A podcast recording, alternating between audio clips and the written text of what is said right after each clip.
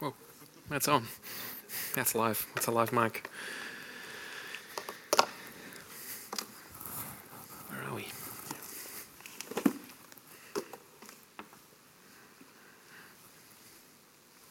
Well, it's really great to see you guys, although I can't really see you because uh, you're in the dark for me, for these bright lights.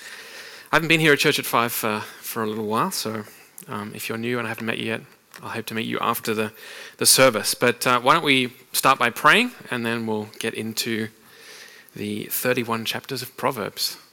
That's what Brandon said, right? 31 chapters? Okay. Let's pray. Um, Lord Jesus, we thank you for the example that Solomon set for us and sets for us to seek wisdom from you in order to face the responsibilities that we have um, in following you and in living lives that are well lived wherever you've called us to be. We pray, Lord, that you would speak to us today through your word, through the Proverbs, ancient texts that they are. And therefore, we ask, Holy Spirit, that you would prepare our hearts and our minds to hear what you would say to us this evening. We pray this in Jesus' name and Amen. If you don't have a Bible, um, bring one next time. Um, we have German Bibles here that we can theoretically hand out, but this is the English service, so unfortunately, I don't have a pile of English Bibles that I can hand out to you. But uh, I'd encourage you to bring one next time. We are we officially use the NIV here, although the NIV has disappeared from the computer. Maybe that was Brandon, maybe that was you, man, because I know you like the ESV. So uh, I'm going to be reading from the NIV here this evening, but you're going to see the verses in the ESV. But that'll be good because you'll be trained to compare and see how the different translations have come out. So the ESV is also a great uh, translation to use. And uh, as we talk about Bible uh, translations and Bible versions, that kind of gets us into the topic for tonight, which is Proverbs. Um, I remember when I was growing up, we didn't often stay in hotels, but when we did, you could open up a drawer next to the bed and there would be a Gideon's Bible. Who's ever had made that discovery in a hotel room? It's a really good thing that the Gideons were allowed to, in so many hotel rooms over so many years, to place the Word of God. And I remember the few times that I saw a Gideon's Bible, it might have changed by now. It was always the New Testament and then two other books. Those books were the Psalms and Proverbs. At least that's the way it was in Australia. Um, Psalms and Proverbs. And so I, I grew up thinking, Proverbs, that must be a pretty important book because of all of the 39 books of the Old Testament, these Gideons chose two to put in their Bibles. They chose the Psalms and the Proverbs. They didn't choose the law, they didn't choose Genesis or Deuteronomy, they didn't choose uh, any of the prophets, but they did choose the Proverbs. And so, yeah, I, I grew up thinking this is important. Book. It was one of the books that I first started reading in the Bible because it's quite easy to read with very little background, because a lot of the Proverbs um, have very practical wisdom for everyday life. You don't need to know too much background knowledge, and you can get involved. They're also the other good thing about Proverbs is they're kind of bite-sized chunks. Proverbs really fits well with the modern app. You know, have a verse of the day. You could just really have a proverb of the day because you only need to read one proverb. Each proverb can be taken by itself and has a message. You don't need to read whole chunks of text. It's not like the letter to the Romans or Matthew's gospel. So I grew up uh, reading Proverbs but I think this is the first time that I've ever had a chance to speak about Proverbs, and it's really been a blessing these last few weeks thinking about what to say uh, this evening. So I started with saying if you didn't have, if you have your Bibles there, good. You can open up. We're going to be mostly in the Proverbs tonight. That makes sense, um, with just a few verses in the New Testament towards uh, the end of the message, and you can follow along in your Bibles. So, as Brandon said, we're doing a small series, Solomon's Wisdom or the Wisdom of Solomon, and looking at the three books that are attributed or, you know, um, to King Solomon. And we start with Proverbs, which is the longest of these three. Proverbs longer than Ecclesiastes and the Song of Solomon or the Song of Songs. But it's also the right place to start. And in, in a way, we're doing this in the right order. The, the Proverbs that we'll look at today has a lot of practical wisdom, not just practical wisdom, though, that's what we're going to see later. But Proverbs is the place to start where we learn how to live a life according to the way of life that God's Word gives us and then we move up. It, it is a progression. It's not just moving along, we're moving up as we then see how Ecclesiastes deals with the fact that we live in a fallen world. And I'm, I'm going to be interested to hear what what the message is next Sunday. And finally, um, certainly one way of looking at the Song of Songs is therefore to see to see us come into an intimate love relationship with God. So that's kind of uh, the way we're headed, and I'll be interested to hear the message on the Song of Songs as well. There are different ways of looking at the book. In fact, I would say a number of ways of looking at the book that are valid. Um, but uh, one of them is to see that love relationship that as we trust in God, live according to His wisdom, that we uh, have that intimate relationship with our Creator and our Redeemer. So basically, what I want to do today is give you an introduction to Proverbs and give you a framework for how to read Proverbs. Brandon's given you the homework uh, for the summer. Read the book of Proverbs and Ecclesiastes and Song of Songs. And I want to help you hopefully help you today uh, how to read Proverbs um, with um, that, that it's an advantage to you, that it's, a, that it's a help to you, that it's a blessing to you. And as we do that, I want to give you a taste of the book. So we can't read all 31 chapters, but I will give you a taste of the book this evening. So let's, let's jump right in um, with a little overview about the book. Brandon's already mentioned it's attributed to King Solomon.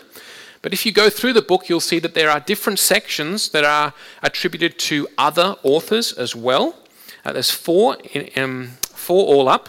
There's the mysterious figures towards the end of Agur and Lemuel, King Lemuel. That's in chapter 30 and 31. And I, I won't say any more, more about that other than to say that we don't know who those people are.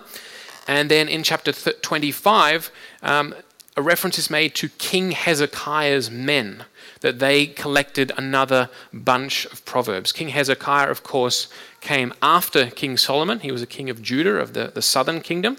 So basically, we can understand that, there, that Solomon is the father of wisdom in ancient Israel. He's the um, and as Brandon said, he's the kind of guy you want to look to when you want to learn about wisdom. And he's obviously kicked off a tradition certainly within Israel.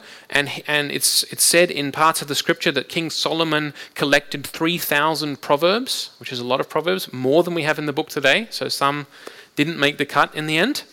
Um, and then other collections of proverbs were added later on, particularly by the men at the time of King Hezekiah. So, and now we have the book in its final form um, with these collections of proverbs uh, put um, together. And so, again, Solomon was the, was the father of wisdom in uh, ancient Israel, and that's why he's kind of the chief author of the book, even if not every single part of the book comes directly from him. Now, Brandon said this series is called um, Solomon's Wisdom, and so it fits, therefore, that Proverbs, the book of Proverbs, is an example of what we can call uh, wisdom literature. And there are four books in the Old Testament or in the Bible that are normally part of this uh, category. Um, the other two, will, or, or, the other two in this series, are certainly part of that category: Ecclesiastes and the Song of Songs, and also Job. But we only had three weeks, right? And, and Solomon didn't write Job, and Job's like 42 chapters, so it seemed good to put Job aside uh, for now. But the interesting thing is that wisdom literature is not something that only existed in ancient Israel. It's not something that, that, just existed in Judah and Israel and was unknown in the rest of the ancient world. Um, wisdom literature existed in all of the countries, so including uh, around Israel, including Egypt and including Babylon and Assyria and later Greece. And certainly, if you probably remember from high school, the Greek philosophers, philosophy in Greece is simply the love of wisdom. So, wisdom was something that was common to the world around the ancient uh, people of God. And um, in fact, there are close parallels in the book of Proverbs, in the later chapters, after chapter 22, close parallels with other works of wisdom uh, from the, the ancient world, from uh, countries like Egypt, where it seems there, there's been um, a trading of different wisdom has gone, or, or that the wisdom that, that, um, that ended up in the book of Proverbs was not only known in Israel, it was also known in other places. So, that being the case, on the surface, it can appear that wisdom literature is almost like it's secular. It's not particularly religious. It's not particularly associated with the worship of Israel's God. Um, wisdom refers to practical skills associated with understanding and living a successful life, being wise, uh, getting ahead, making good uh, decisions. And indeed, in the book of Proverbs, there's, there's no mention of the covenant that God made with his people, there's no mention of sacrifice, there's no mention of the Exodus from uh, Egypt. Um, many of the proverbs, and, and, here's an example for you, uh, Proverbs 18:12, and I think all of the verses are going to be, yeah, there we are. Before a downfall, the heart is haughty, but humility comes before honor. Now, that proverb's true no matter what God you believe in or if you believe in God at all. This is a general truth talking about how life works amongst us as human beings. So we can think that because these proverbs are kind of almost like just nuggets of wisdom for everyday life, that they're therefore not religious or, or not particularly associated with the worship of God. But it'd be wrong to think of Israel's wisdom literature, including the Proverbs, as being just plain common sense and, and not having a spiritual component uh, to them. So, wisdom literature is much more concerned with our personal lives than with the national life of the people of God. That's true. And it gives us advice for everyday choices in life. But we'll see as we look at a few examples in a minute, wisdom in the ancient world, so not just in Israel, but in all of these different countries, wisdom operated on a certain understanding of how the world works, of how the universe works. It presupposes that the universe operates on the basis of a predictable moral order. Okay? So basically, the idea is that there exists objectively right and wrong, wise and foolish, righteous and wicked. And that this objective reality has a reference point God. Now, the Israelites based, uh, their reference point was, of course, Yahweh, the God of Israel. That God has created the universe like this, and the universe runs on this moral order, and God is actively involved in the universe to impose his justice. So the idea is behind the Proverbs that if you are a fool or if you are wicked, you will end up being destroyed. If there is no God, that doesn't make sense because there's no final uh, there's no final judgment, there's no final arbitration. There's ultimately no one to say that you're acting wickedly or foolishly, because who, who, what's to say that's wicked? That's just the way you're doing it. So the, the, the underlying principle of the Proverbs is no, no, in fact, there is a God, and He's created the universe, and He's put a, an objective moral standard into the universe, which is how things run. And so if you live a certain way, there are going to be consequences. If you live righteously and honestly and with integrity, then the general consequences are you are going to flourish. You are going to do well in life.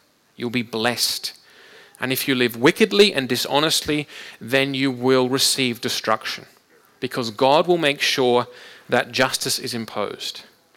Now, the problem is that this doesn't always happen. And that's what we're going to find out about next week in Ecclesiastes. So I'm just going to push that aside. and in fact, that's what Job, that's what the book of Job is all about, because Job is in fact a righteous man and he's suffering. All his children are dead, all his possessions have been taken away, and his place where he lives has been destroyed. And Job's three friends come to him, and they're kind of operating on the basis of the Proverbs. Hey, look, if this is what's happened to you, then you must be wicked. You're receiving the just reward for living a wicked life. And they're saying, Job, where's this sin that's hidden in your life? And Job says, No, I haven't sinned. I'm a righteous man. And so Job is about the struggle that things don't always turn out the way they should if the Proverbs were these kind of iron laws for how this universe works. So that's one of the, the, the things that we wrestle with uh, as Christians um, and we see that in the Psalms as, as well. Why, do, why are the wicked doing so well out of life? And we're the righteous ones and we're really suffering. So, it can seem like wisdom is secular and non religious, but in reality, there's a, a religious, there's, a, there's a, a viewpoint behind the Proverbs that says God has created the universe, He's created a moral framework for how this universe works, and God is imposing justice on this universe. And that is certainly true. That's certainly true. It's not always, we don't always see that, and that's where the struggle comes for us, but it's certainly true. Let me give you a couple of examples. Well, let me give you an example here in Proverbs 14 and verse 11. There we go.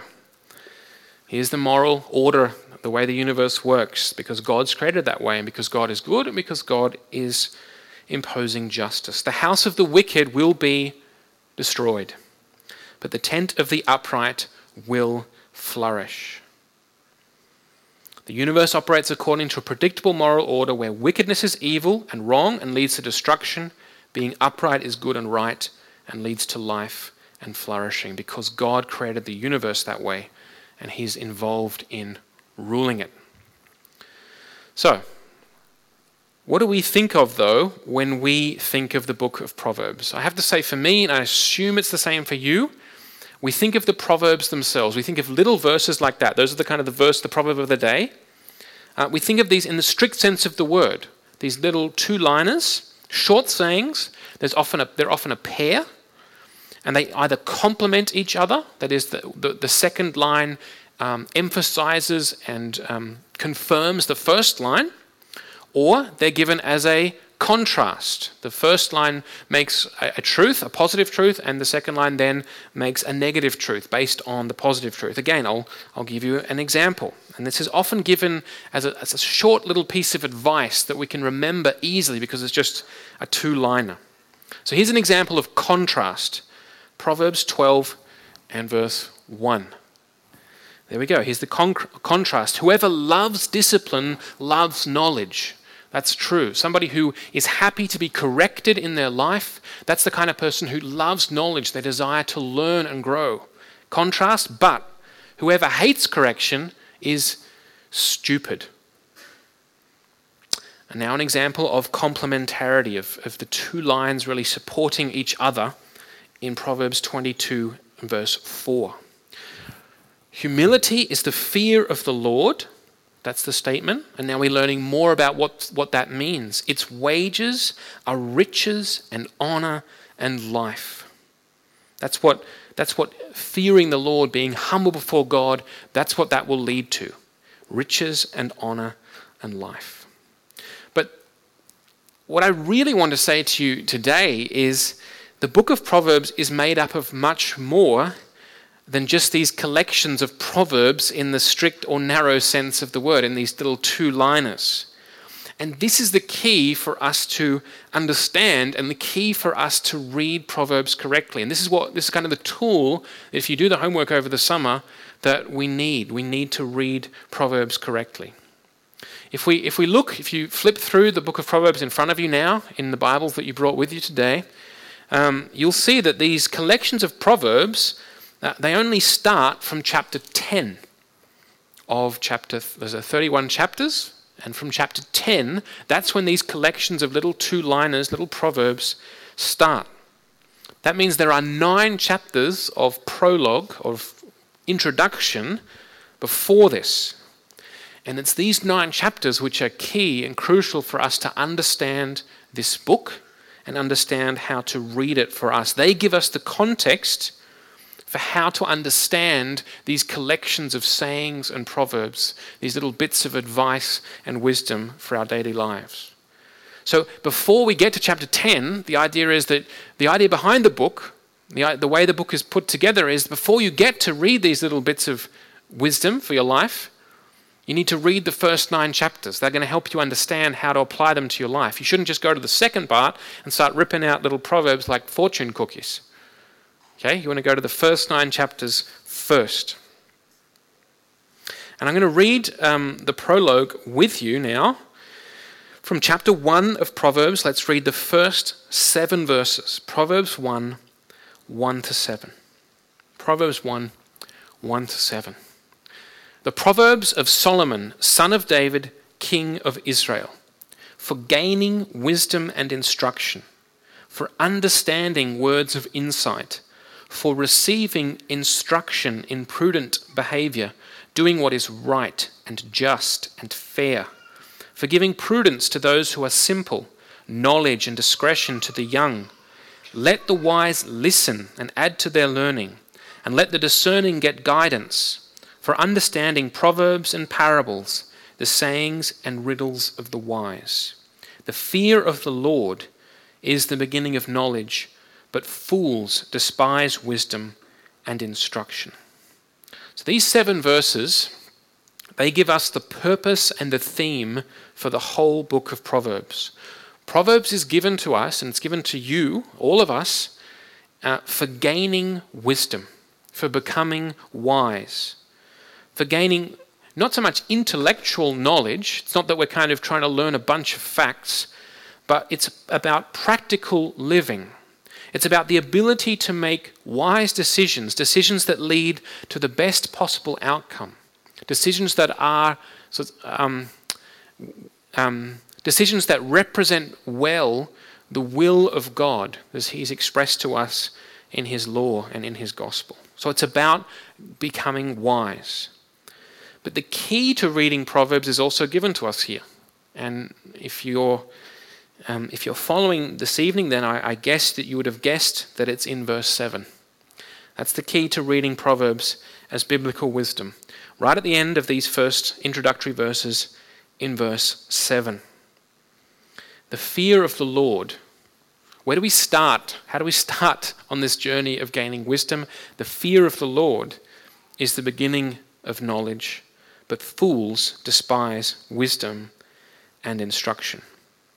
And indeed, this is the key feature which separates and differentiates all other ancient wisdom from Egypt or Babylon or wherever from the biblical wisdom that we find in the Bible.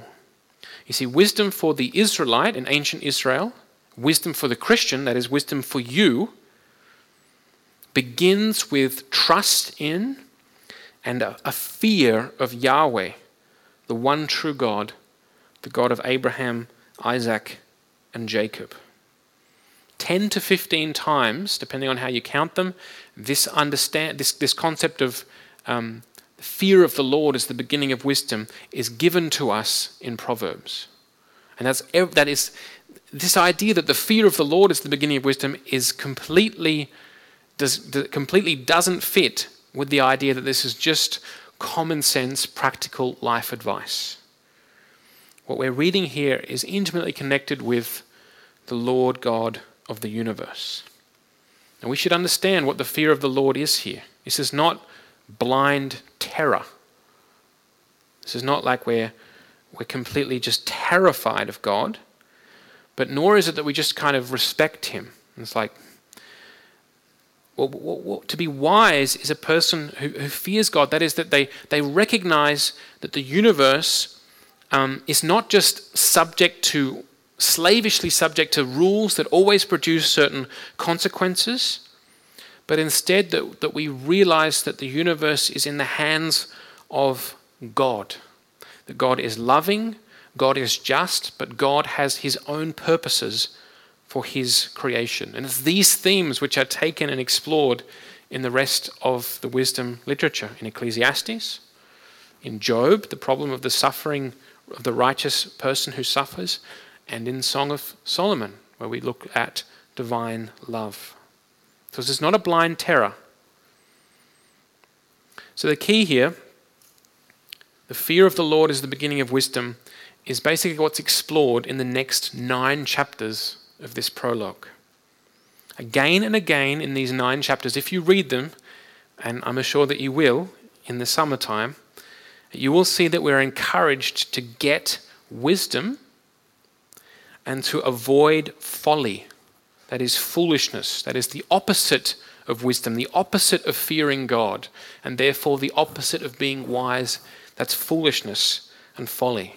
So we, we see the introduction here. What's this book for? It's to help us gain wisdom. Where do we start? We start with the fear of the Lord.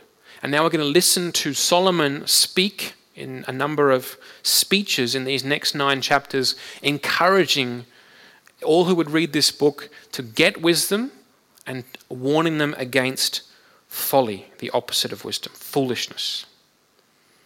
And this culminates, this comes together in a choice which is given to us in Proverbs chapter 9 the choice between wisdom and folly. And I want to give you a taste as a set of Proverbs. We've, we've had a few of the, those little couplets, those little pairs now. And I want to read chapter 9 with you now. It's not a, it's not a long chapter, but we're going to see the choice that we're given.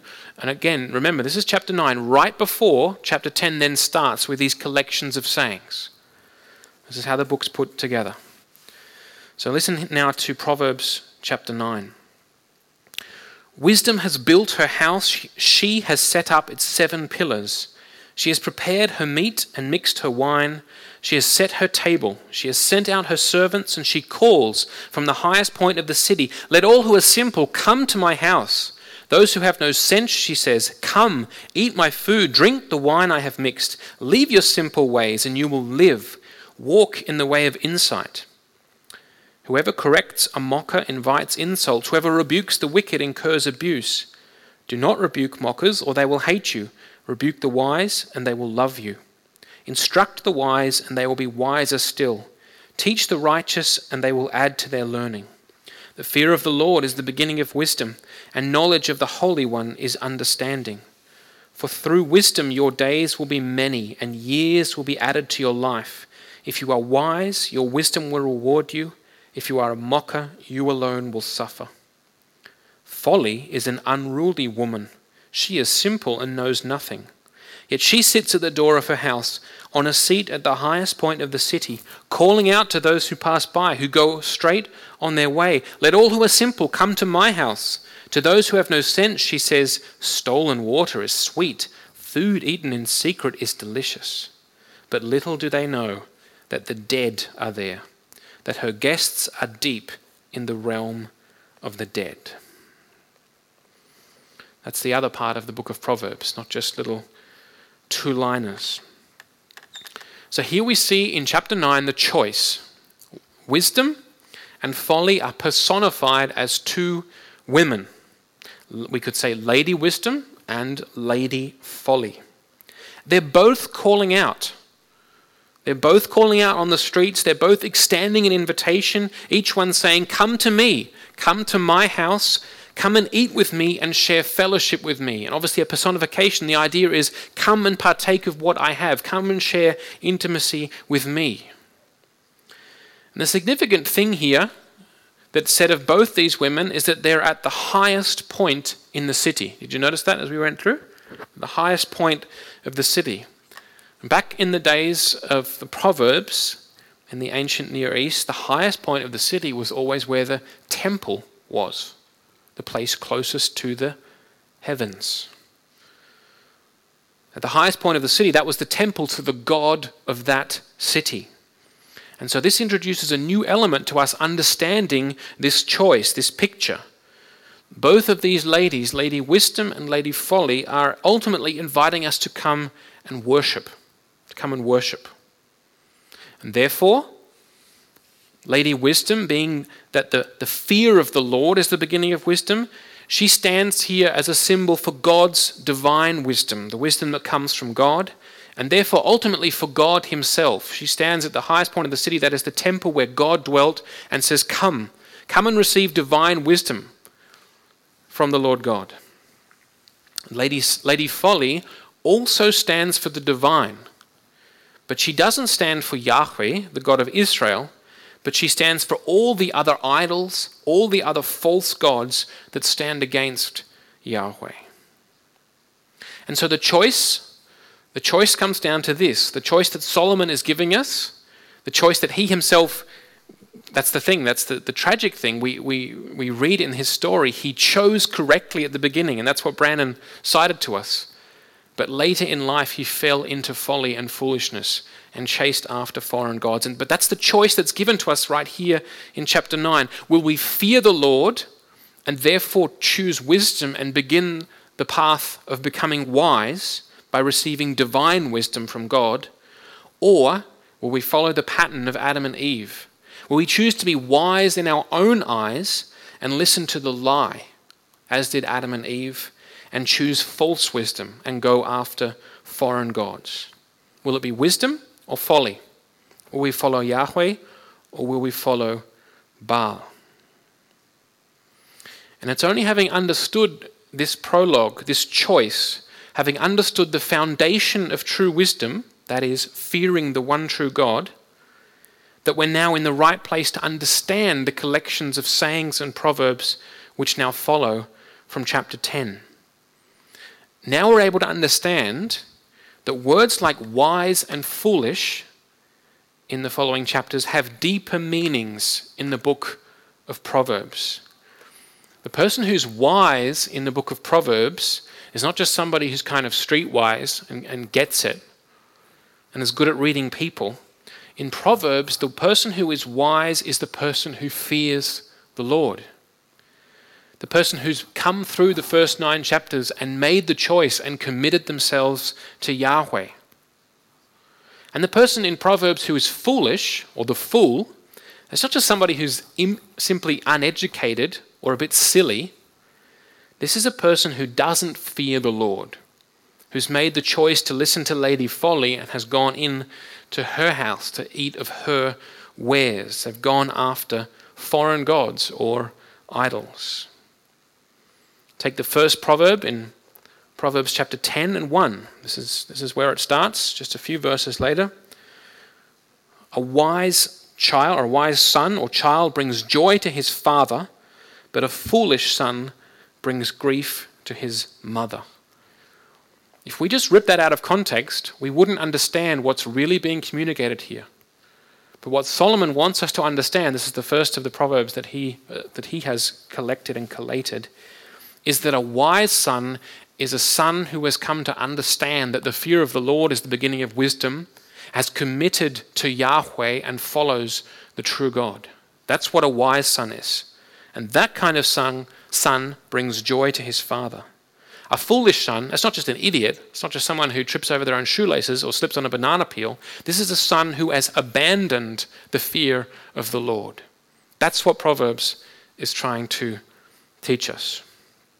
Now, of course, we can take the, the, sen- the common sense sense, of course, that uh, a wise son is a joy to his father and a foolish son brings grief to his mother.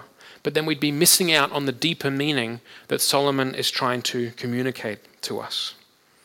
And so we understand with Proverbs, Proverbs is basically laying out for us two ways of life. This is a common theme in the Old Testament. God says to his people, I set before you today life and death. Choose life. Proverbs is laying out two ways of life. The proverbs that we read from verse from chapter 10 onwards are not just good advice for getting ahead or mere common sense to help us get through life. Of course, they are good advice and they are common sense. We won't find anything foolish or stupid in there. But there, there, there's a deeper sense, there's a deeper level to this. They're showing us two patterns of life, two ways of life, two choices, two roads, two ways. And this is a question. That's what chapter 9 shows us right before we jump into the collection. This is a, a question of life and death. Look back with me at chapter 9.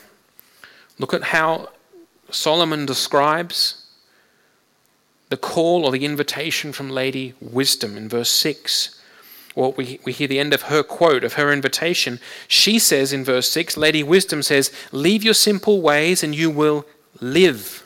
Walk in the way of insight. And Solomon gives us his analysis of this in verses 10 and 11. Again, repeating the idea we heard before the fear of the Lord is the beginning of wisdom. Knowledge of the Holy One, that is God, is understanding. And then this promise in verse 11 For through wisdom your days will be many, you will live long. Years will be added to your life. Follow the way of wisdom, that's the way to life. But look how he warns, or look how he analyzes the call of Lady Folly. From verse 16 through 17. In 16 and 17, we hear the end of, of the invitation of Lady Folly. She says, let all who are simple come to my house. She's appealing to the same people, people who want wisdom. She's inviting them, come to me. To those who have no sense, she says, stolen water is sweet, food eaten in secret is delicious. That's her advertising to get people in. Hey, come and drink of this stolen water. Come and eat secretly. That's delicious food. But and it might be hard for us to understand exactly that's ancient literature, but listen to how Solomon analyzes here in verse 18. He says, The people who go into her, to Lady Folly, little do they know that they're, the dead are there. They're going into her fellowship with the dead, that her guests are deep in the realm of the dead. This is about life and death. Two ways, a choice, two roads. So that's how we have to understand. That's, how, that's the help that we need to, as we read through Proverbs. Reading through Proverbs in the summer will be, I mean, it can be interesting to sort of start in chapter 10 or 11, but it's not like reading another book. It's not like sitting down with the letter to the Galatians, which was the first series here at Church at Five, by the way, and reading through Paul's arguments about how we're saved by faith and through God's grace. Because, as I said, each little proverb can be taken on its own. It has its own, um, its own statement to make, its own truth to make. And the proverbs are collected in a way. Some people have tried to, to, to, to find an order to how they've been put together. I don't actually see an order, they seem just to be a collection. And so you can't just sit down, well, you can, but it's difficult to just sit down for half an hour and just read proverb after proverb after proverb. You won't gain much from that. You have to think about what the proverbs are saying. And that's what this prologue of nine chapters is designed to help you do, to help you understand that there are two ways of life, two patterns of life here, and that a choice is required, that you follow the invitation of Lady Wisdom and not that of Lady Folly. Now, as we read on into these collections, though, uh, during summer, I want to uh, wrap up now by, and I've given you a taste of both the Proverbs and these longer sections about wisdom, there are two mistakes that we need to avoid when we read the book of Proverbs. And I've mentioned one in passing. Um, two, two mistakes that we need to avoid. The first one is that we'll misunderstand Proverbs if we make them absolute, if we absolutize them. That is, and this is how I used to read Proverbs. I, I got in a bind doing this, and I've heard many people do this as well, so a, it must be a common problem. We absolutize Proverbs if we read one of the Proverbs, or, or we read them all, and we claim or we act as if they're ironclad, divine promises that are always true, all the time, in all situations. And that's the point that I referenced earlier. Ecclesiastes and Job they're, they're kind of the next step on the ladder as we wrestle with the fact that that isn't true. It's not always the case that we, as the righteous, always flourish, never have any problems, that we always receive riches and honor and life, and the wicked always suffer and their house is always destroyed. That's not the way it is. That's not the way it is. And you know that from life. And so we can really stumble if we come to the Proverbs and we think, what? Hang on. The proverb says this is ridiculous or what's gone wrong here. So we can't absolutize the Proverbs. But we can say two things here. Ultimately, the Proverbs are true in that at the final judgment, the righteous will prevail and the wicked will perish. Vengeance is mine, says the Lord, I will repay.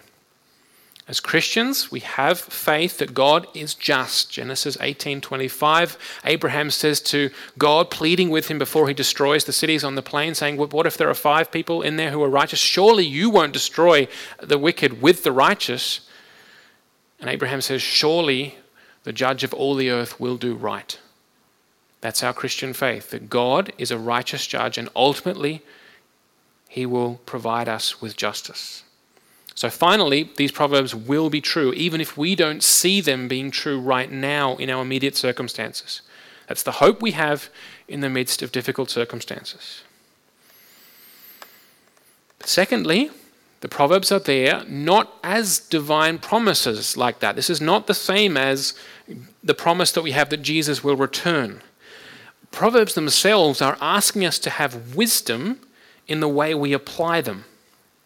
And the best example is Proverbs 26, verses 4 and 5. Let's read it together. Do not answer a fool according to his folly, or you yourself will be just like him. Okay, so I'm not going to answer a fool. Answer a fool according to his folly, or he'll be wise in his own eyes. So, what do I do? Do I answer him, or do I not answer him? I used to have a real problem with this. I was like, what? I don't know what to do here. If we absolutize Proverbs, as some critics do, we would think that the Bible here contains a contradiction, and a rather blatant one. The contradiction is in the very next verse. But this is to show us that we misunderstand how Proverbs work if we absolutize it. A wise person, that's the point, a wise person knows when to apply the first proverb and when to apply the second. So therefore, it depends on the fool, that person in front of you, who the Bible calls a fool. It depends on the fool as to whether you should answer them or not. And the wise person in any given situation will be applying different wisdom that they've accrued and different, um, different common sense and will have this word of God in their hearts and will be thinking through is it wise now to answer this person? Is it the kind of fool where it would be wise to answer them? Or the kind of fool where it would be wise not to answer them? That's how we need to read Proverbs and not absolutize them and then be confused. And the second mistake, and I want to uh, come now to conclude. The second mistake we can make as we read the Proverbs. So the first one is absolutizing them. That's not what they are. They're general statements about how the universe works, they're not absolute promises. The second mistake, though, is that we can rip Proverbs from out of their context. That's what I mentioned before as well. We can use them like fortune cookies. We can. We can use them like fortune cookies. But we have to understand that these Proverbs have been put together in a book Solomon's wisdom. Solomon has written these nine chapters of prologue, has, and he, he really appeals strongly to those who read the book, saying, Listen, my son, to my teaching. Do not neglect what I'm saying. Realize that this choice is there. Realize what this book is trying to teach you. You can't just rip parts of it away. The Proverbs together are God's wisdom, divine wisdom, and they belong to the Bible, which is together the scriptures, the revelation of God. Now, in the New Testament, one way that we as Christians need to learn how to read the Proverbs is to read it in light of the New Testament. In the New Testament, we read Paul's words in 1 Corinthians uh, chapter 1, verses 23 and 24. And you'll see it on your screen now. Paul says, We preach, talking about the ministry of the apostles, we preach Christ crucified a stumbling block to Jews and foolishness to Gentiles. But to those whom God has called, that's us, both Jews and Greeks, Christ is the power of God and the wisdom of God. Paul says here that Jesus Christ is the embodiment, the incarnation of the wisdom of God, of divine wisdom. And we see exactly this, this principle in the Gospels. Uh, in Mark 6 2, here's just one example. In Mark 6 and verse 2, we read that Jesus began to teach in the synagogue, and many heard him, who heard him were amazed. They were amazed at what he spoke, at what he taught. Where did this man, this man get these things that he was speaking about? They asked. What's this wisdom that has been given to him? What are these remarkable miracles he is performing? People are amazed at Jesus' wisdom because he's the embodiment of divine wisdom. And so the way we read Proverbs is the choice for us is therefore to choose the wisdom of God, Jesus Christ, or the folly of this world, following anything that tempts us away from the fear of the Lord. So let me finish now by saying I want to encourage you to read through Proverbs in the summer. And uh, I know this is a, this is a one overview sermon, on a book of 31 chapters with many different sayings. It's um, difficult to put it all into one message. Um, but I want to finish with a biblical encouragement before you go and do the homework. Uh, Paul says that the goal of his ministry in all the churches where he ministers is this. He says it in Colossians 2 2 and 3. My goal is that they, that's us, the Christians in churches that he's ministered to, is they may be encouraged in heart and united in love, so that they may have the full riches of complete understanding, in order that they may know the mystery of God, namely Christ, in whom are hidden all the treasures of wisdom and knowledge. Paul's goal here is Jesus' will for you and for this church. Jesus desires that we would be wise. That's why the book of Proverbs is still part of Holy Scripture and the, the appeal that Solomon makes whatever you do, get wisdom. It's more precious than silver, it's more precious than gold. That's for us. And that's Paul's heart, his ministry for the Christians, that we would know divine wisdom. And where is divine wisdom to be found? Where do all of the Proverbs ultimately point? Where does this way of life that Proverbs gives us, which way of life is it? It's the way of following Christ. In Christ are hidden all the treasures of wisdom and knowledge.